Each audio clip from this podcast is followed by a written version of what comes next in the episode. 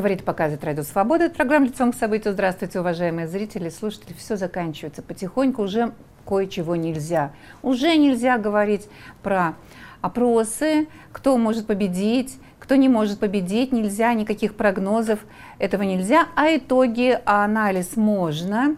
И также еще, что можно обсуждать, конечно, всегда можно обсуждать то, о чем думает Владимир Путин. А он думает о карантине, он надумал после выборов уходить на карантин. Похоже, что это как-то связано. Его карантин, выборы и то, что нам обещают большие цифры заболевших после этих выборов. Как это будет связано, будем обсуждать с нашими гостями, точно так же, как мы с ними будем обсуждать избирательную кампанию. Здравствуйте, Станислав Белковский. Здравствуйте.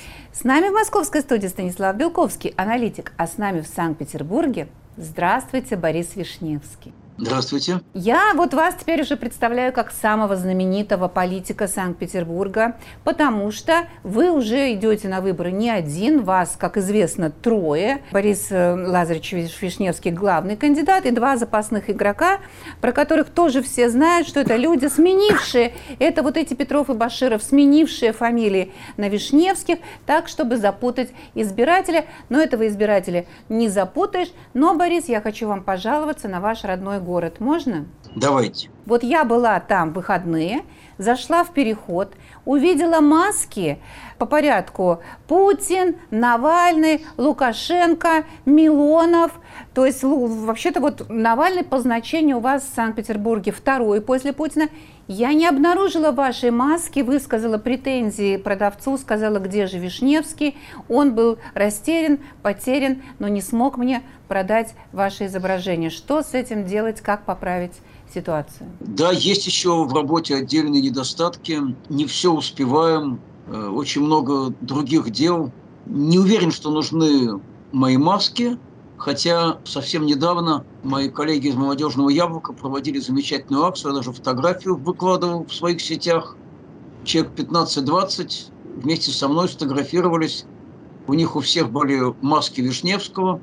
Такая вот э, славная компания встала у городской избирательной комиссии. Ну, вот очень жаль, что они не стали продавать Нет, после ну, во-первых, все маски, видимо, скупили для этой акции. Скупили для этой А акции. во-вторых, всем. Борис Владимирович, собственно, вел кампанию под лозунгом срывания всех и всяческих масок, поэтому Ну, зачем во- ему маска? Вообще, э, он не один знаменитый человек, э, к- изображение которого нельзя купить, потому что я вот была в Киеве недавно, провела там достаточно долго, и несколько раз ходила на Андреевский спуск в попытке купить матрешку Зеленского.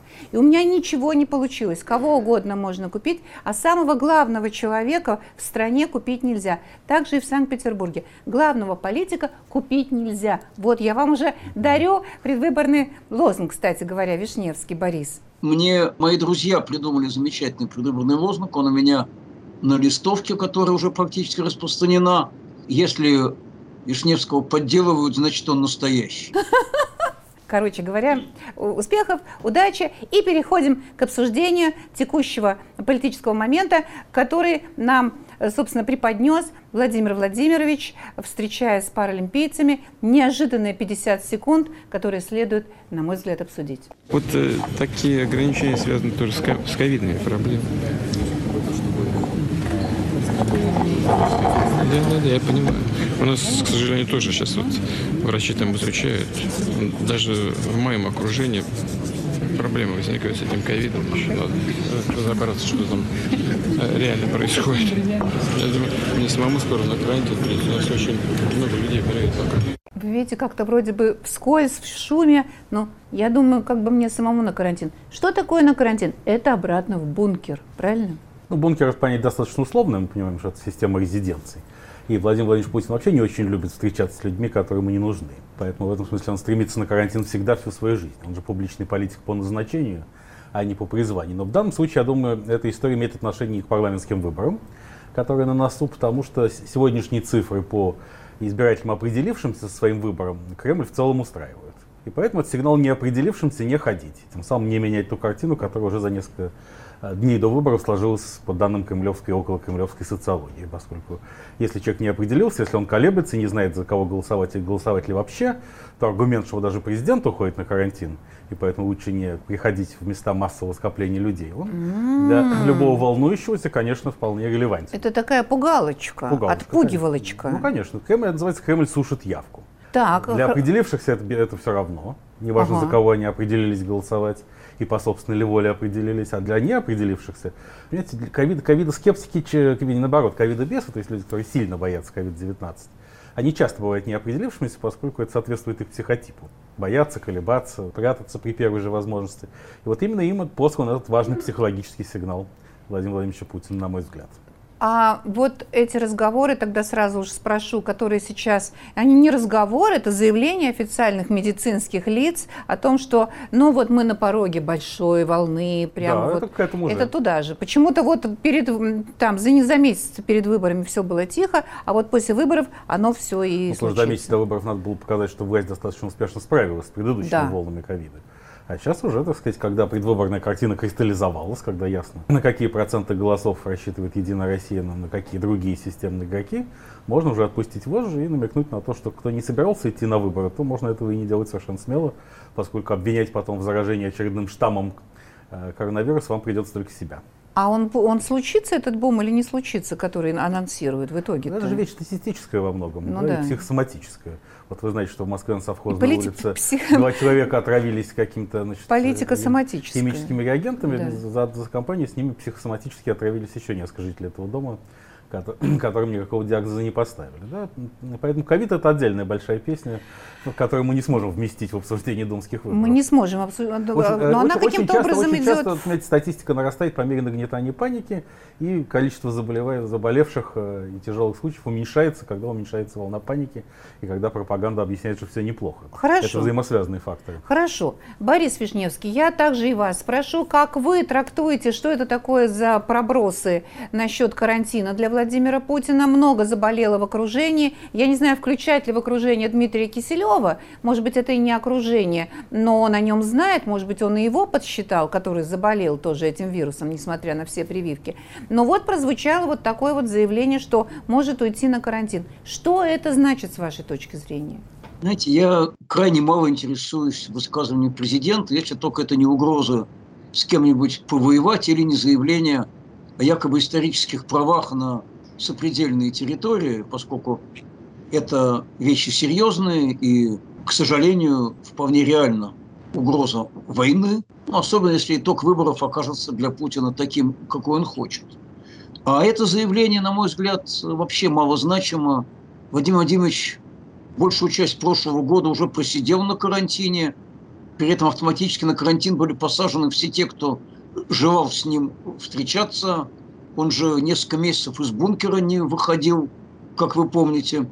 Э, Со всеми общался по видеосвязи, только какие-то отдельные, видимо, специально продезинфицированные люди из ближнего круга к нему время от времени допускались. И, в общем, ничего не случилось. Поэтому то, что сейчас он говорит, что, может быть, тоже уйду на карантин, мне кажется, что единственное, что он хочет этим подчеркнуть, что вот э, он э, такой же, как и граждане. Вот граждан посадил на принудительный карантин в прошлом году, после чего многие лишились доходов, там, работы, их были поломаны их жизненные планы. Естественно, люди были этим недовольны. Я думаю, что это такой значит, маленький шажок, чтобы недовольство смягчить. Что, видите, вот президент значит, тоже вынужден будет в карантине посидеть. Но большого значения, может, это не имеет. Ни на каких неопределившихся это не подействует. Более того, любые заявления президента вообще действуют только на тех, кто является его сторонниками и ему симпатизирует. Э, И, и- и, как мне кажется, как раз он должен быть заинтересован, чтобы эти люди пришли на избирательные участки. Э, У них задача сейчас принципиально противоположная. Это сделать так, чтобы не пришли те, кто может поддержать оппозицию. Вот создать у них ощущение выученной беспомощности, все предрешено, ничего не сделаешь, за три дня все подтасуют, все бессмысленно, абсолютно там на руку и, и- и- им играют и совершенно, на мой взгляд, э, не продуманные и не очень умные призывы, а давайте мы вообще будем бойкотировать эти выборы, мы от них гордо отвернемся, а, останемся в белых перчатках, будем стоять в стороне и ждать, когда будут честные выборы. Это все, значит, камешки в тот же самый огород. Я все-таки э, хочу понять, хорошо, давайте вот все-таки с этим карантином и с Путиным отставим на, на там два метра э, тему выборов, а вам не кажется, что ведь это же удар, это такой а, э, антирекламный ход в отношении вакцины? Мне пришлось отложить поездку в Таджикистан.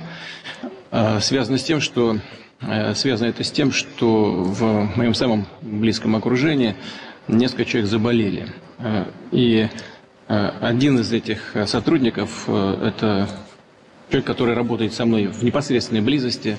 Он был вакцинирован, у него титры упали, но он ревакцинировался, судя по всему, поздновато. Через, по-моему, три дня после ревакцинации заболел. Я накануне общался с ним целый день, очень близко, в течение всего дня.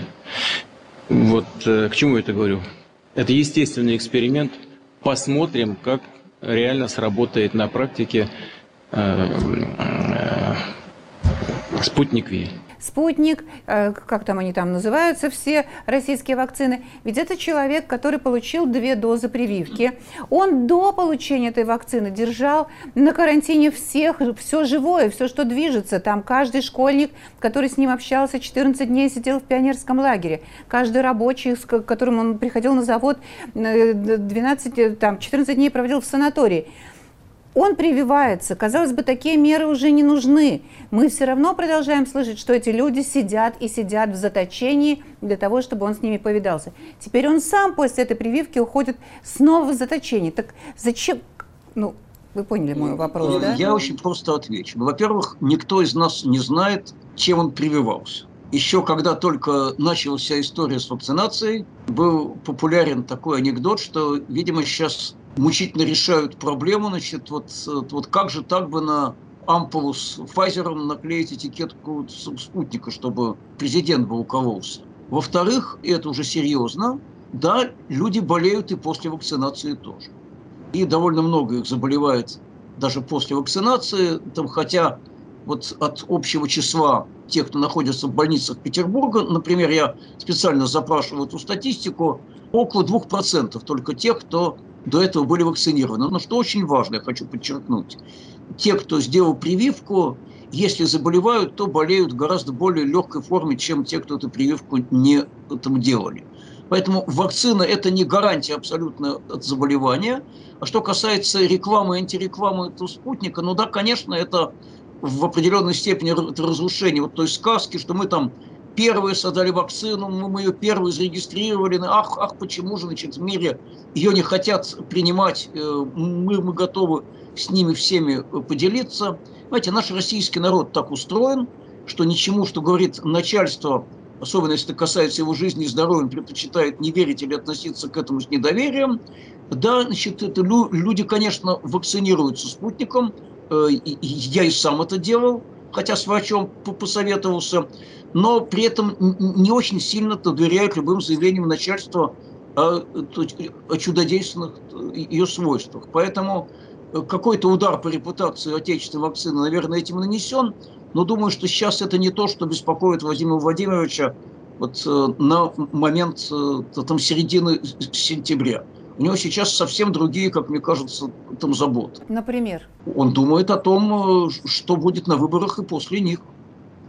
А, а потом у, у него, понимаете, в кабинете значит, огненными буквами там на стене начертаны цифры 2024, и это, собственно, там, там самое главное, о чем думает как и он, так и его окружение. Ведь именно для того, чтобы обеспечить для них полный порядок в 2024 году, нужна полная зачистка политического пространства в 2021. То есть мы будем исходить из того, что Дума, которую выберут, им, им выберут эту Думу, она будет такой, какая им, и, собственно, и, и нужна. Как, какой заказывали, я не знаю, но, может быть, гости не согласятся, потому что, собственно, мы и переходим к главной теме нашего разговора, это итоги того, как все это было. Это избирательная кампания. У нас сегодня, я не смотрела этот опрос, посмотрим вместе с вами, опрос прохожих, заметили ли они вообще, что была избирательная кампания, но Пожалуйста, Свет. Я хотел добавить, что все-таки, э, в отличие от Бориса Лазаревича, я считаю, что э, слова Владимира Владимировича Путина влияют не только на его сторонников в самых разных смыслах, но влияют, да, потому что совершенно не обязательно иметь те или иные политические приоритеты, чтобы бояться COVID-19. И аргумент, что вот сам президент боится, и ты должен, он носит совершенно внеполитический и надполитический характер. В этом смысле работает на снижение явки, что сейчас Кремлю и нужно. Хорошо. Итак, перед тем, как показать, что думают люди, заметили ли они компанию вообще-то, я спрошу вас, Станислав, что вы заметили, что вы отметили для себя, что главное, что зацепило, заинтересовало, что необычного по сравнению со всеми остальными компаниями? Конечно, самым ярким событием был погром Алексея Анатольевича Навального и его структур в меньшей степени погром Михаила Борисовича Ходорковского, он тоже весьма последовательный. Вы знаете, что даже сейчас Вчера. Роскомнадзор по требованию Генпрокуратуры закрыл сайт, на котором Михаил Ходорковский объяснял, за кого голосовать и за кого нет. Вот это и было главным событием, все остальное достаточно есть... расчислено, причем партии системной оппозиции, то есть э, КПРФ, Справедливая, Справедливая Россия за правду ЛДПР вели кампанию так, чтобы, не дай бог, не, на, не набрать больше нужного. Потому что кремлевский гнев им, безусловно, страшнее равнодушия собственных избирателей. Поэтому э, все играли в согласованную игру и ничем в этом смысле не удивили. Кроме того, это же будет далеко не первая дума, созданная Кремлем под себя и подконтрольна ему а уже как минимум четвертая. Поэтому здесь мы ничего не увидели. Мы увидели только вот эту жесточайшую расправу над э, лидером несистемной оппозиции. А, то есть получается так, что с, с учетом того, что закрыт сайт, э, в котором Михаил Борисович свои предпочтения демонстрировал, угу. а и будет закрыт, тем более уже заблокированный сайт да. умное голосование, то есть э, избиратели даже не могут сверить их предпочтения Знаете, а вот моя, моя логика, и Навального. Моя логика правильного голосования, которое я предлагаю, позволяет э, эту, этой проблему, эту проблему решить. Э, потому что сайт у вас в голове. Выбирайте кандидата, который вам нравится по своей системе ценностей, целей и личным качествам, если вы его знаете лично, и голосуйте от него, за него независимо от того, пройдет он или нет. Потому что мы фактически голосуем сегодня за политику будущего скорее, чем за политику настоящего. И вот здесь никакие внешние источники информации о кандидатах вам не нужны кроме собственных глаз и собственного головного мозга. То есть вот умное голосование Навального и голос, умное голосование Ходорковского – это же две разных истории. Они могут совершенно Ну, Ходорковского не умное голосование, он взял один единственный критерий – поддерживает ли кандидат очередной срок Владимира Путина в 2024 году или нет, и призвал голосовать против всех, э, кто не поддерживает этот срок. Но, понимаете, это же довольно наивный подход, потому что, во-первых, это, не, это не, не основной критерий. Ясно, что многие избегают вообще рассуждать на эту тему, потому что иначе их снимут с выборов. А, во-вторых, совершенно не, не очевидно, что человек честен кандидат в депутаты честен при ответе на этот вопрос. Ну да, сейчас можно сказать, что он против э, э, очередного путинского срока, будучи абсолютно кремлевским кандидатом, поскольку вопрос о очередном сроке будет решаться в 2023 году и вне зависимости от персонального э, состава Государственной Думы. Поэтому к, выбору кандидата, на мой взгляд, это отношение иметь не может, но это личный вопрос Михаила Борисовича. Я считаю, что чем, что успех относительной системной оппозиции, то есть перечисленных мне мною трех партий, которые все против Навального, кстати, все его заклеймили позором еще чуть ли не хуже, чем сам Кремль так далее, будет означать только консервацию политической системы. Поэтому лучше бы они получили меньше, на мой взгляд. Потому что, так сказать, чистить рыбу надо с какого-то определенного места. Если не с головы, то с хвоста. И, значит, э, КПРФ, ЛДПР и тем более СССР, которые полностью доказывают свою полную лояльность Кремлю и работают на нейтрализацию любых протестов уже много-много лет, должны вот в первую очередь уйти со сцены. А партия власти там в любом случае как-то останется. Хорошо. Вот я спрошу и Бориса Вишневского об особенностях этой избирательной кампании с его точки зрения. Вот одно отметил уже Станислав, что разгромили оба голосования, и умное по э, версии Навального, и э, умное по версии Ходорковского в том смысле, что он предлагает не голосовать за тех, кто поддерживает энный срок Путина. А что вы скажете о, о том, чем, вот, вот как бы вы обозначили специфику этой избирательной кампании? Все-таки, может быть, она не совсем такая же, как цель-то у нее такая же, а средства? Я обозначил эту специфику очень просто. Вот картина этих выборов проста как никогда. Вот никогда не было такой ясной прозрачной картинки, такого четкого совершенно водораздела. А, это просто факт медицинский. Я согласен вполне со Станиславом Белковским, что э, все четыре думские партии друг от друга почти ничем не отличаются. Более того, все это подтверждается фактами. Все они голосовали за обнуление сроков президента, за пожизненную неприкосновенность бывших президентов, за репрессивные законы, за СМИ на агентов, за физических лиц на агентов. Они все значит, против враждебного Запада, значит, они все за вот эти бандитские республики ДНР и ЛНР и прочее, и прочее, и прочее. Они все поддерживают Путина. Разница только в том, что они поддерживают его на 95%, 97%, 99% или 100%. Но и все остальные участники выборов, кроме Яблока, тоже находятся ровно в этом же политическом поле. Значит, а, а, они все лояльны президенту. Поэтому картинка для выборов с точки зрения граждан, как мне кажется, очень проста. Если вы считаете, что надо жить так, как сейчас, с политическими репрессиями, политзаключенными, враждебностью ко всему окружающему миру, жить в осажденной э, там, крепости, ждать, что силовики в любую минуту могут прийти там, к вам домой при нечестном правосудии, при, при войнах, которые мы ведем за границей, непонятно зачем. Но вот тогда, значит, вам, что называется, все блюда из этого меню, там, кроме яблока, можете выбирать там любой из них, если хотите жить так, как сейчас. И если хотите, чтобы был мир вместо войны, чтобы была бы свобода вместо несвободы, и достойной жизни и уважения там, граждан вместо произвола и страха, то, там, тогда яблоко. Это не агитация, это выбор просто, который перед гражданами сейчас поставлен. Если вы за это, то здесь ваши интересы, если вы за то же самое, что, то сейчас, тогда ваши интересы среди всех там, там, других партий. Отличия практически нет. Именно поэтому идет ожесточенная зачистка политического пространства, чтобы там не было почти несогласных. Вот я приведу очень простые примеры, и, и я думаю, они известны нашим слушателям тоже. Может быть, самый известный из них – это отстранение Льва Шлосберга от выборов, причем отстранение даже с нарушением тех чудовищных законов, которые были приняты. Вот даже этот закон и то нарушен, вот, который позволяет там, задним числом человека лишить избирательных прав, обвинив, обвинив, обвинив его в том, что, значит, что он когда-то участвовал в, в протестной акции, при этом на, на момент этой акции этого закона еще не было, человек не мог предполагать, что участие в ней для него повлечет потом отстранение от выборов. Тем не менее, закон прекрасно там с обратной силой применен, и даже нет отдельного судебного решения о том, что Слойберг признан причастным к экстремистской деятельности. Его просто там сняли и все. Но это еще э, не все. Есть и более яркие примеры, которые тоже касаются моих коллег из Яблока. Посмотрите на Татарстан местная прокуратура, сейчас только не упадите от удивления, она обвинила в экстремизме двух наших кандидатов в Государственную Думу.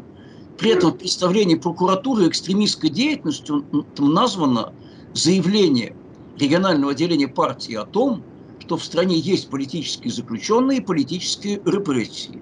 Это заявление теперь экстремизм, потому что в прокурорской бумажке написано, что политическими репрессиями объявлена законная деятельность правоохранительных органов. Я сразу сказал, знаете, когда были сталинские репрессии, тогда тоже, видимо, считали, что это законная деятельность правоохранительных органов, а потом почему-то выяснилось, что это были репрессии.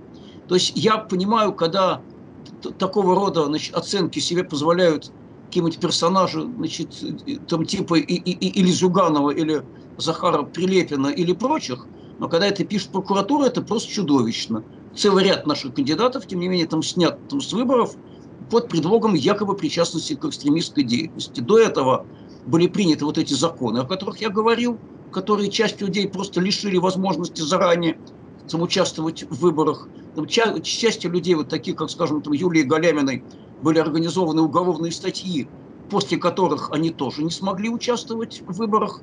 Вот такая вот картинка. Что она показывает, эта картинка, с моей точки зрения? Она показывает, что, конечно же, при, при всех вот этих фанфарах о том, как популярна власть, она сама-то понимает, что уровень ее популярности не сильно высок, и там, сколько бы в целом с ФОМом не рисовали ей бы эти рейтинги бы победные, я подозреваю, что в Кремле очень хорошо понимают, что эти, эти рейтинги на самом деле не стоят и ровного гроша. А, вот э, ключевая особенность уже не политическая, а организационная этих выборов, на которые надо обязательно обращать внимание – это вот то самое там трехдневное голосование. Это примерно, примерно то, то, то, то, то, же самое, что было э, год, назад во время голосования по Конституции.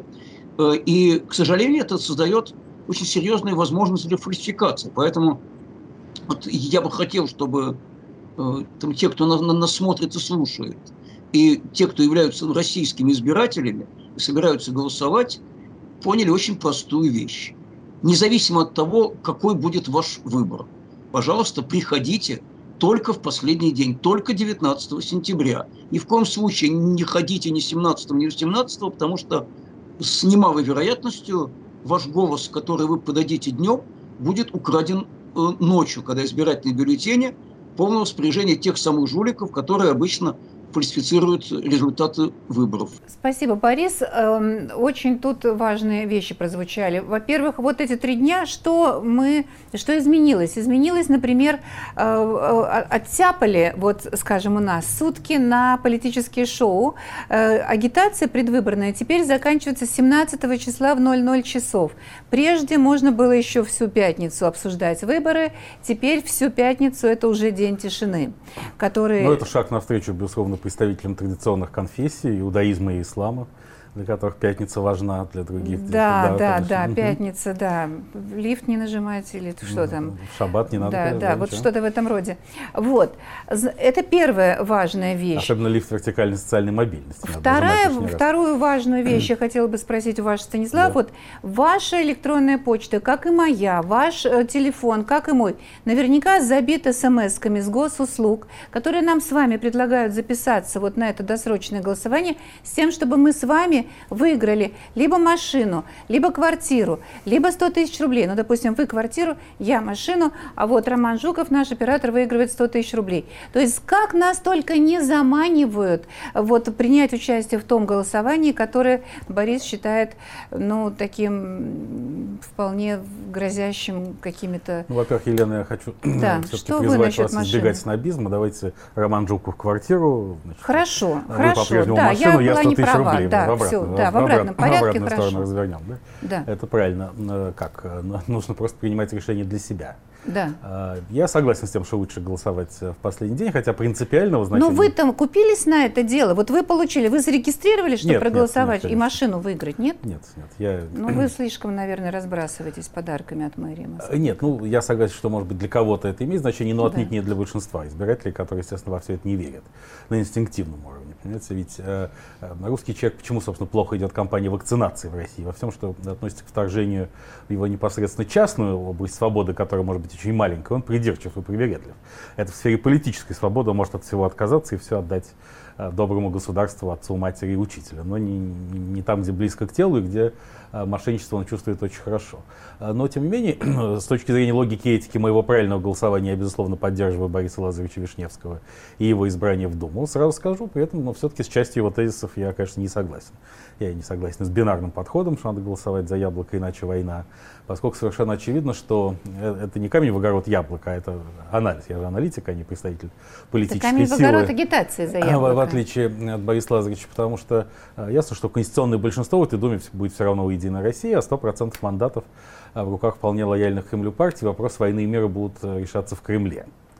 Кроме того, это не значит, что не нужно голосовать за тех кандидатов, которые должны остаться на потом. Да. А, то есть, но тоже не нужно обещать избирателю то, чего не будет. Да? Яблоко может я не думаю, что так будет, но может прорваться, в, прорвать 5% барьер на основы основ российской государственной политики, это, к сожалению, никак не повлияет. И я думаю, что большинство избирателей яблоко, поскольку это подготовленные, образованные люди, это тоже прекрасно понимают. Поэтому голосовать надо не исходя из того, что случится завтра, на следующий день после выборов, не случится ничего по сравнению с тем, что происходит до выборов. А голосовать надо с прицелом на то, что будет через 6, через 10 ну, лет, да. когда режим, режим так или иначе начнет меняться. И голосовать за тех людей, которые останутся в политике, по каким-то своим внутренним мотивам и будут в ней оставаться и дальше. Ну да, вы это говорили, я помню да. этот ваш, ваш принцип, что голосуете так, что даже если он займет сегодня второе место, завтра он пригодится третий, да, в новой он, он получит в поддержку. прекрасной России будущего. Ну, прекрасная Россия будущего начнется потом, после того, как эти люди победят, а не до того. Да. Давайте посмотрим, что люди говорили, заметили ли московские прохожие выборы, кампанию. Вы заметили, что в стране идет избирательная кампания? Да, заметила. По баннерам, а, по телевизору я не смотрю, поэтому не в курсе. Ну и, соответственно, на YouTube смотрю каналы соответствующие. Нет, я как-то не за... Даже не знаю, за кого голосовать, кто там это, кандидаты и все прочее. Ну так, не очень активно. КПРФ более активны. Нет, все плакаты э, привилегированным только предоставляется. Это Единая Россия и вот эти мелкие партии, их придатки. Да, я даже зарегистрировалась онлайн. Жду розыгрыша, должна выиграть что-то. Заметил по сообщениям СМИ. Ну и плюс я как-то слежу за политикой, ну хотя бы отчасти. Ну, смс приходят, электронное голосование. Ну, видел плакаты на улице, ну, эти, там, где раздают листовки, все такое. Да, заметил. Стоят возле метро молодые люди, раздают листовки, в новостях дофига всего разного. То есть вы уже понимаете, за кого можно голосовать в вашем... Я давно уверен и знаю, за кого можно голосовать. За всех, кроме Путина. Окей. Мы провели опрос и в Твиттере тоже. Э, соответственно, э, вы заметили, что э, в стране идет избирательная кампания. Да, первый пункт видел плакаты 64%. Да, слушала дебаты, слушал, слушала дебаты 7%. Да, получил смс при голосовании 3%. Нет никаких следов от агитации 26% людей. Это очень смешно, что попалась женщина, которая получила смс, но нужно сказать, что это московская история. То есть вот это предложение квартир, машин, розыгрыши, это московское, я не знаю, в других городах. Поэтому у нас Твиттер общероссийский. И возможно, что не все получают такого рода смс поэтому всего 3%. Но обратите внимание, что дебаты слушают по телевизору совсем крошечное число, 7%. И мы уже много раз говорили в наших передачах, что сделано, естественно, чтобы ну, по телевизору люди этого не смотрят. Если они хотят к этому вернуться, они возвращаются в интернете. Но мы уже много раз говорили, говорили, что эта избирательная кампания отличилась тем, что дебаты наглухо заблокированы. Заблокированы в интернете, в Ютубе, компании не выкладывают их на свои сайты, почему-то стали этого стесняться. Итак, ваше слово, Станислав, о наших опросах, совпадают ли ваши ощущения с... Что вы скажете о наглядности этих выборов, насколько они заметны, э, кого вы видите больше? Вы же тоже избиратель, вот за кого больше тут э, меньше? Я вижу больше Владимира Владимировича Путина и Алексея Анатольевича Навального, которые так или иначе остаются главными героями этих выборов. А Алексей, где же вы Навального-то видите? В страдательном залоге я вижу, потому что значительная часть повестки этих выборов был, были гонения mm. на него лично и всю его систему поддержки тех или иных политиков и политических сил.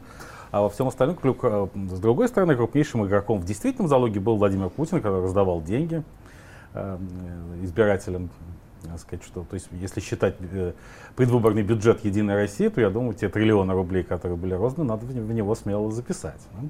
Все тоже, мягко говоря, на грани фола всемирно. Тем не менее, Владимир Владимирович сделал все возможное, чтобы Единая Россия победила. И, в общем, наиболее популярные его министры во главе с Сергеем Кужугетовичем Шойгу были бестрепетно отправлены в горнило этой кампании. В остальном каких-то ярких э, ну и третьим, пожалуй, участником кампании, опять же, в, не в страдательном, но в пассивном залоге, хотя в английском это одно и то же, был Иосиф Виссарионович Сталин, с именем которого на устах шли как минимум КПРФ и «Справедливая Россия» даже не могли поделить этого Иосифа Виссарионовича, кто из них больше сталинист, поскольку в их понимании он должен был добавить им некоторое количество голосов избирателей мобилизовать э, тех, чьим фаворитом Иосиф Виссарионович остается. Все. То есть я бы не могу сказать, что сами по себе партии или их нынешние лидеры играли какую-то существенную роль в кампании.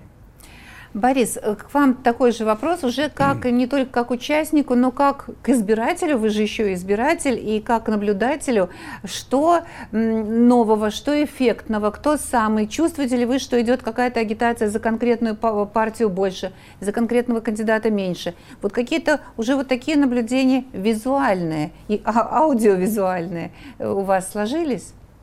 Да, ну вот, во-первых, одно личное наблюдение – я участвовал неделю назад в дебатах на канале «Россия».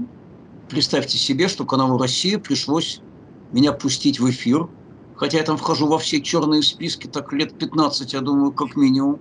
Меня запрещено показывать. Э, но э, кроме того, что эти дебаты проходили между партиями там, в полдесятого утра, и кроме того, что их не было в интернете и в Ютубе, нам отказались предоставить запись этих дебатов, чтобы мы могли бы сами эти дебаты выложить. И я вот все, что смог сделать, это выложить в социальных сетях. Как раз вчера, кстати, это выкладывал. Э, наши зрители и слушатели могут посмотреть просто текст того, что я там говорил. А тема была крайне интересна. Это внешняя политика, оборона и безопасность. И мне удалось там сказать то, что, в принципе, никогда не звучит последние годы по государственному там, телевидению. Что большая ошибка – это война в Сирии, что э, большая ошибка – это то, что мы делали в отношении Афганистана, что э, огромные ошибки были совершены в отношении там, Крыма и Украины, что нельзя э, в Европе объявлять, скажем, маленькую Чехию недружественной там, страной, и что там статья Владимира Путина об Украине – это фактически э, такое негласное объявление будущей войны. И вот ничего из этого мы не можем даже раскрутить в своих социальных сетях, потому что запись нам не дали, э, а с экрана телевизора в прямом эфире никто просто не успел записать, потому что мы были уверены, что удастся получить потом запись. Вот так себя ведут там государственные телеканалы, но, но тем не менее, все-таки я думаю, что какая-то часть аудитории это посмотрела и услышала, увидела то, что никогда не говорится на государственном телевидении, и что сейчас не говорит никто, кроме Яблока, как вы понимаете, вот такие вещи на, на, на государственных там, там, телерадиоканалах. Э, что касается остального, в Петербурге компания очень даже видна. Значит, очень много там наружной агитации, при этом э, очень специфической. Основная масса ее – это «Единая Россия», у которой, значит, как вы понимаете, там в деньгах ни малейшего недостатка нет. Там, там дорогущие, огромные значит, постеры развешаны э, на набережных, на улицах, на автобусных остановках – там, судя по всему, не, э, не, немного меньше ресурсы у, справедливой России, то второй, там, ноги Путина, если помните, как они когда-то себя называли, очень приличные ресурсы у абсолютно лояльной, как федеральному, там, так и городскому начальству э, партии Роста, значит, тоже там газеты огромными тиражами и тоже рекламные там щиты.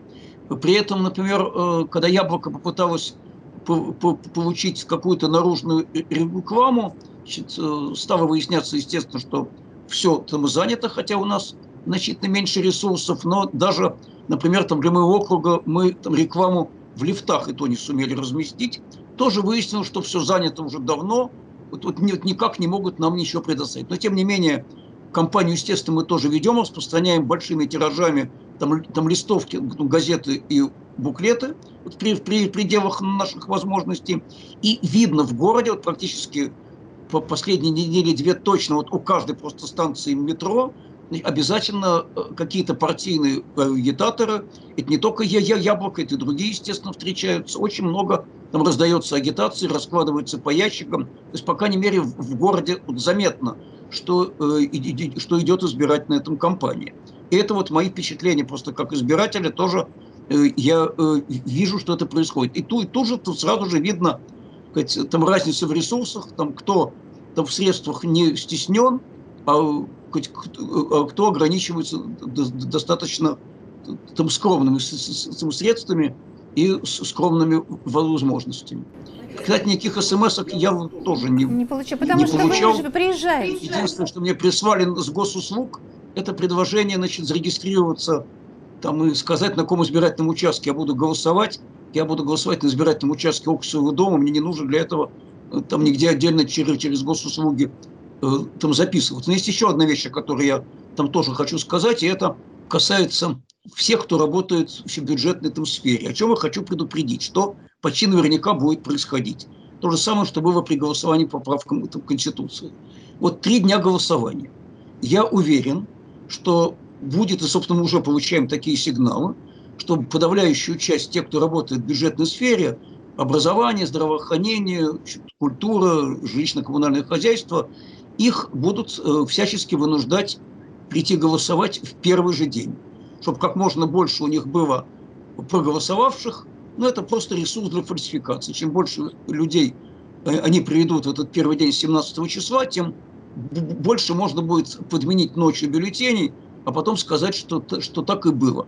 Я, я хочу обратиться к тем, кого будут, возможно, принуждать или уже принуждают. Это уголовное преступление. Никто не вправе вам вас заставить голосовать в конкретный там день. И ведь даже не говорят там за кого голосовать. Им говорят голосовать в первый же день обязательно. И, и, идите, отчитайтесь. Это уголовщина прямая. Да, я понимаю, что люди боятся за свое место, за свою работу. Но любые попытки такого принуждения, они противозаконны. А зачем они нужны, я объяснил. Для, для того, чтобы можно было беспрепятственно ночью ваш бюллетень подменить и украсть ваш голос. То есть если вы пришли голосовать 17 или 18, с немалой вероятностью ваш голос будет украден. Я прошу этого не делать, не облегчать жизнь фальсификаторам. Ну, вот я добавлю от себя к тому, что сказал Борис, что если бы мы взяли... Существуют сайты в интернете, которые пишут, это архив эфира называется, мы можем технически спокойно взять выступление Бориса, показать его сейчас у себя, можем, это можно повозиться, но сделать. Но проблема в том, что у нас будет вот этот эфир, где Авторские мы с вами разговариваем, заблокирован моментально. Авторские угу. права включаются у компании ВГТРК только на ту продукцию, которую она не выкладывает сама, которую она не хочет видеть. Я сейчас могу показать любую передачу с логотипом канала «Россия-1», «Россия-24», никто ничего не заблокирует, потому что она прекрасно висит на их сайте, пользуйся. Дебаты она видеть не хочет ни в каком варианте, поэтому этот эфир будет заблокирован. Будет заблокирован этот эфир, если он будет выложен на аккаунте Бориса Вишневского в Ютубе, э, партии «Яблоко», они будут это блокировать. Мы уже написали, я уже говорила, обращение в Центр избирком, мы, конечно, ответа не получили, потому что никаких авторских прав на продукцию, это фактически продукция по заказу Центра избиркома выпускается, компания не имеет, она чинит беспредел. Но, Станислав, это же новая история, тоже новая история, когда вам не дают, не будете же вы в полдесятого, э, уходя на работу, ставить DVD старый, у меня, кстати, есть записывающий, но я уже забыла, как им пользоваться, я записывала эфиры когда-то. Сейчас вы этого уже не делаете, вы не будете ставить на запись, вы не будете тем более искать на сайтах архива, вы не будете смотреть в эфире, вы обычно в YouTube ходите для этого, вам какие-то яркие куски там показывают, теперь нет. Почему теперь уже даже боятся такой, ну, такой Это началось не сегодня. Вы знаете, что я участвовал ни много ни мало в президентских дебатах. Я лично я в качестве доверенного лица кандидата в президенты. И в 2017-2018 годах я был доверенным лицом кандидата в президенты Собчак Ксении Анатольевны. И я часто вместо нее ходил на президентские дебаты. И, между прочим, я антивоенную пропаганду там активно вел. И даже э, не могу не вспомнить эту историю, когда Владимир Вольфович Жириновский говорил, э, что если он не станет президентом США, нанесут ядерный удар по России, я ему сказал на полном серьезе э, в режиме мета-иронии, что я э, накануне говорил с министром обороны США Мэттисом, тогда был такой при Трампе, и он гарантировал мне, что если Собчак станет президентом, ядерного удара не будет. А Владимир Вольфович настолько не ожидал такого ответа, что ничего мне не возразил. То есть это моя версия была легитимирована полностью э, всеми участниками дебатов. Уже тогда это не имело никакого значения, то есть это не новшество. Дебаты специально так, они, вы знаете, что нельзя из них ничего вырезать, они должны идти Конечно. один в один, да? Да. они не подлежат никакой коррекции, ни монтажу, но именно поэтому власть уже давно, уже много лет делает все, чтобы их никто не видел. И все это было выложено от и до, Станислав. Mm-hmm. Все эти скандалы, участие Собчак, неучастие Собчак, ваше участие, все это выкладывалось и цитировалось, и мы в своих передачах передачах цитировали это, и с Мариной Литвинович разбирали. А сейчас ничего нельзя, все заблокируют. Ну, может быть, ну, опять же, нового качества я не вижу. Интереса к дебатам не было и тогда. То есть это вам было интересно, вы это разбирали. Но я не могу сказать, что люди обсуждали много, избиратели были активно увлечены в полемику по поводу дебатов. Да не сами дебаты. Вот такое выступление, про которое сказал Борис, угу. когда вы видите на, э, в эфире федерального канала что-то такое, чего вы не видели никогда, Знаете, что там не звучало никогда. Вывод из этого Федеральные каналы не имеют того значения, которое они имели, скажем, 20 или даже 10 Они лет назад. не имеют. Поэтому не Конечно. нужно на это слишком концентрироваться. Алексей Анатольевич Навальный, если э, вот ориентировался хорошо. на федеральные каналы, никогда не стал бы тем политиком, какому каким он стал. Всех, кто говорит, что федеральные каналы не имеют такого значения, такого как когда-то, я отправляю в YouTube – и говорю, что посмотрите, пожалуйста, на цифры федеральных каналов в Ютубе, на их ток-шоу, на их прямые эфиры, и вы и сравните разницу, и увидите разницу со своими собственными каналами. И вы все это увидите, поэтому не надо. Они имеют значение, они не пускают к себе российскую тематику вообще, они не пускают оппозиционную политику, и когда она там вдруг появилась даже в таком несчастненьком качестве, они истребляют любое упоминание о ней вот, э, вот тотально. Чего раньше не было, чего раньше все-таки вот э, тот кусочек правды, который доносил Борис Вишневский, которому вдруг за 15 лет удалось впервые туда попасть, он был все-таки кем-то услышан. Сейчас уже нет. Если ты в полдесятого э, за чашкой кофе неожиданно не поперхнулся этим кофе, увидев Бориса Вишневского по телевизору, ты больше этого уже не увидишь. А теперь я предлагаю послушать наш сюжет о том, кто участвует из знаменитостей в этих выборах. На предстоящих выборах среди кандидатов немало известных людей. В Хабаровском крае основной претендент на пост губернатора Михаил Дегтярев, уже исполняющий обязанности главы края в течение последнего года после ареста Сергея Фургала. Политики, поддерживающие прежнего губернатора, в этих выборах не участвуют. Основным конкурентом Дегтярева называют Марину Ким из партии «Справедливая Россия за правду». Она работала телеведущей на Первом канале, ВГТРК и РБК. Еще один телеведущий, который пошел в политику, Евгений Попов из ток-шоу «60 минут на России-1». Он баллотируется в Госдуму от «Единой России» по Кунцевскому одномандатному округу в Москве. Узнаваемым конкурентом Попова был кандидат от Российской партии «Свободы и справедливости» бизнесмен Дмитрий Потапенко. Однако на прошлой неделе его сняли с выборов. Помимо ведущего федерального ток-шоу от «Единой России» баллотируются еще несколько медийных людей. В подмосковном 122 округе Воденцова это певец Денис Майданов, бывший на выборах 2018 года доверенным лицом Путина.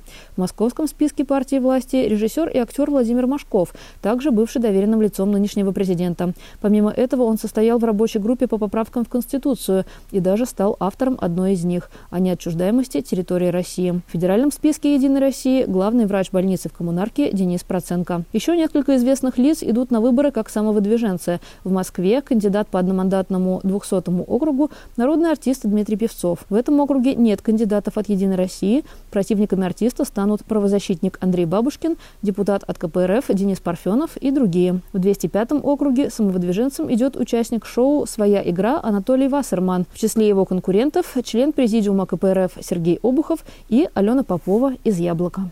Уважаемые гости, хотела бы спросить вас о том, какие вот эти вот участки вам интересны, какие округа, где какие-то для вас любопытные разворачиваются коллизии для вас, Станислав? У меня много округов интересных, ну, потому что разворачиваются коллизии. Для того, чтобы не занимать эфирное время, я скажу только об одном. О центральном округе, где я, собственно, прописан, где собираюсь голосовать за моего соученика по школе Максима Леонидовича Шевченко. Поэтому, естественно, каждый должен голосовать, еще раз исходя из набора личных качеств, за того, за кого хочет, потому что, например, в списке яблока есть люди, которых я бы поддержал, как Борис Лазаревич Вишневский, а есть, которых я бы не поддержал категорически, и в том числе некоторые из них баллотируются в Москве. Но я не хотел бы сейчас тратить время на агитацию, все-таки аналитик, а не представитель партийной силы. Ну да. вот это интересно. Хорошо. Ваш округ, где вы сделали уже свой выбор, он чем интересен? Вот чем интересна борьба Максима Шевченко с кем-то еще из его конкурентов? Там интересно разворачивается история, интрига есть? Результаты более-менее по всем округам уже ясны. И... Не, нельзя. Да, и ну какие именно говорить мы не будем. Да? Не будем. Интрига в, в моем округе от Единой России выступает Олег Леонов, представитель движения Лиза Алерт, который ищет людей в лесах. Я считаю, что здесь как раз Единая Россия вступает в опасную конкуренцию со своим тотемным животным медведем, который совершенно не хочет, чтобы люди появлялись в лесах. И чтобы тем более за ним потом приходили другие люди, поэтому здесь я бы, так сказать, далеко не... Спасает людей от медведя, по сути. Да, это действительно Нет, не надо приходить во владение медведя. Медведь во многом помогал Единой России, как животное покровитель. Так, а я и говорю, представитель Единой. России спасает людей от медведя. Все вот ее я... карьеры. Но, понимаете, для меня даже важно не то, какую силу представляет, вернее, это важно, но во вторую очередь, а в первую очередь, говорит ли он правду. И когда человек не говорит ни слова правды во время кампании, какой бы замечательной политической силе он не принадлежал, это наводит на мысль, что поддерживать его не нужно. И когда человек, де-факто представляя Единую Россию, утверждает, что он вообще не знает такого слова, должны ли мы верить всему остальному, что он говорит? Это, безусловно, и в том числе является критерием правильного голосования. То есть пусть у человека могут быть взгляды не совсем те близки, но если он равен себе, то он уже заслуживает места в политике. Спасибо, Станислав. Вот один округ мы будем по вашей наводке следить за тем, что там будет происходить после выборов. Борис, что вам интересно? Какие вам интересны предвыборные интриги, вот группы, люди? Я слежу в первую очередь, конечно, за теми округами, где баллотируются наши кандидаты. В Центральном округе никакого Максима Леонардовича быть не должно, уважаемый Станислав. Это человек, чьи взгляды мне там глубоко противны в этом округе баллотируется мой друг, коллега там, Сергей Митрохин. Максим Шевченко и соты доли не сделал для жителей Москвы того, что сделал Сергей Митрохин за последние годы, который настоящий защитник граждан везде, где им нужна помощь. Мне кажется, что тут выбор э, абсолютно очевиден, и он, и, и, и, и, и он не только идеологический, он и прагматический. И интересная картина в округе, где баллотируются Марина Литвинович и Галина Тамхованская. Я там желаю Марине, конечно, удачи.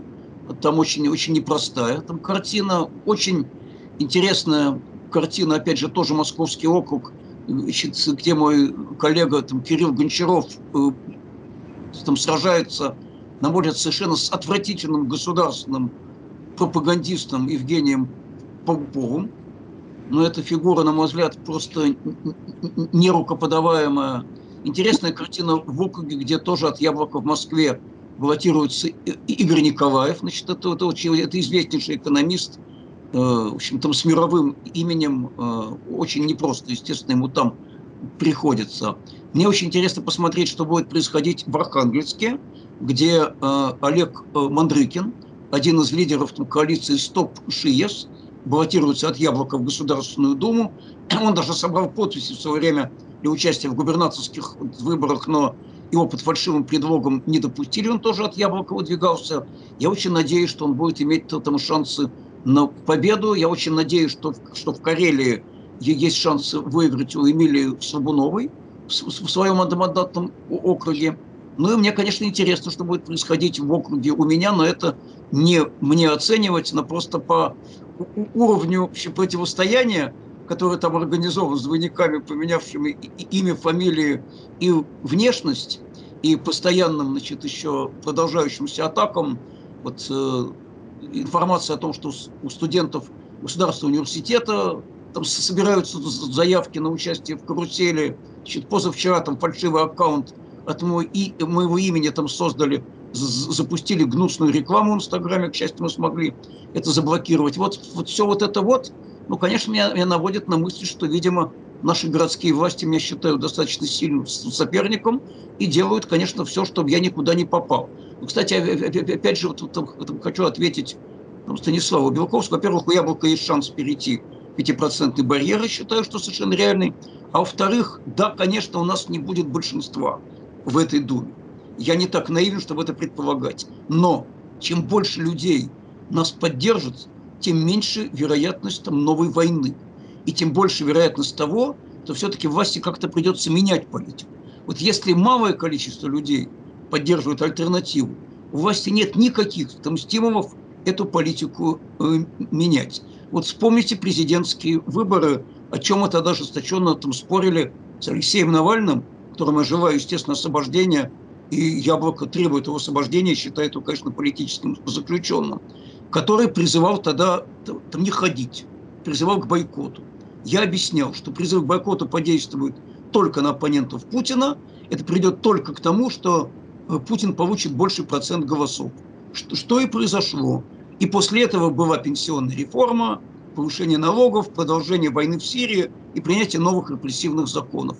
Вот сейчас, как мне кажется, крайне важно, чтобы пришли те, кто хочет перемен, кто не хочет жить там так, как сейчас. Борис, спасибо большое. Я Время нашей передачи. Одно слово. Ну, одно слово. Да, только. поскольку вы вспомнили 198 округ Москвы, да. то я там поддерживаю молодого перспективного политика Анастасию Брюханову, которая знает со времен муниципальных выборов. Хорошо. А Все. я хочу подчеркнуть со своей стороны, что в отличие от ВГТРК, все, что сказал сегодня Борис Вишневский, вы можете использовать а на своих ресурсах, а вы не баллотируетесь. А Борис баллотируется, используйте, и мы вас не забаним. До свидания.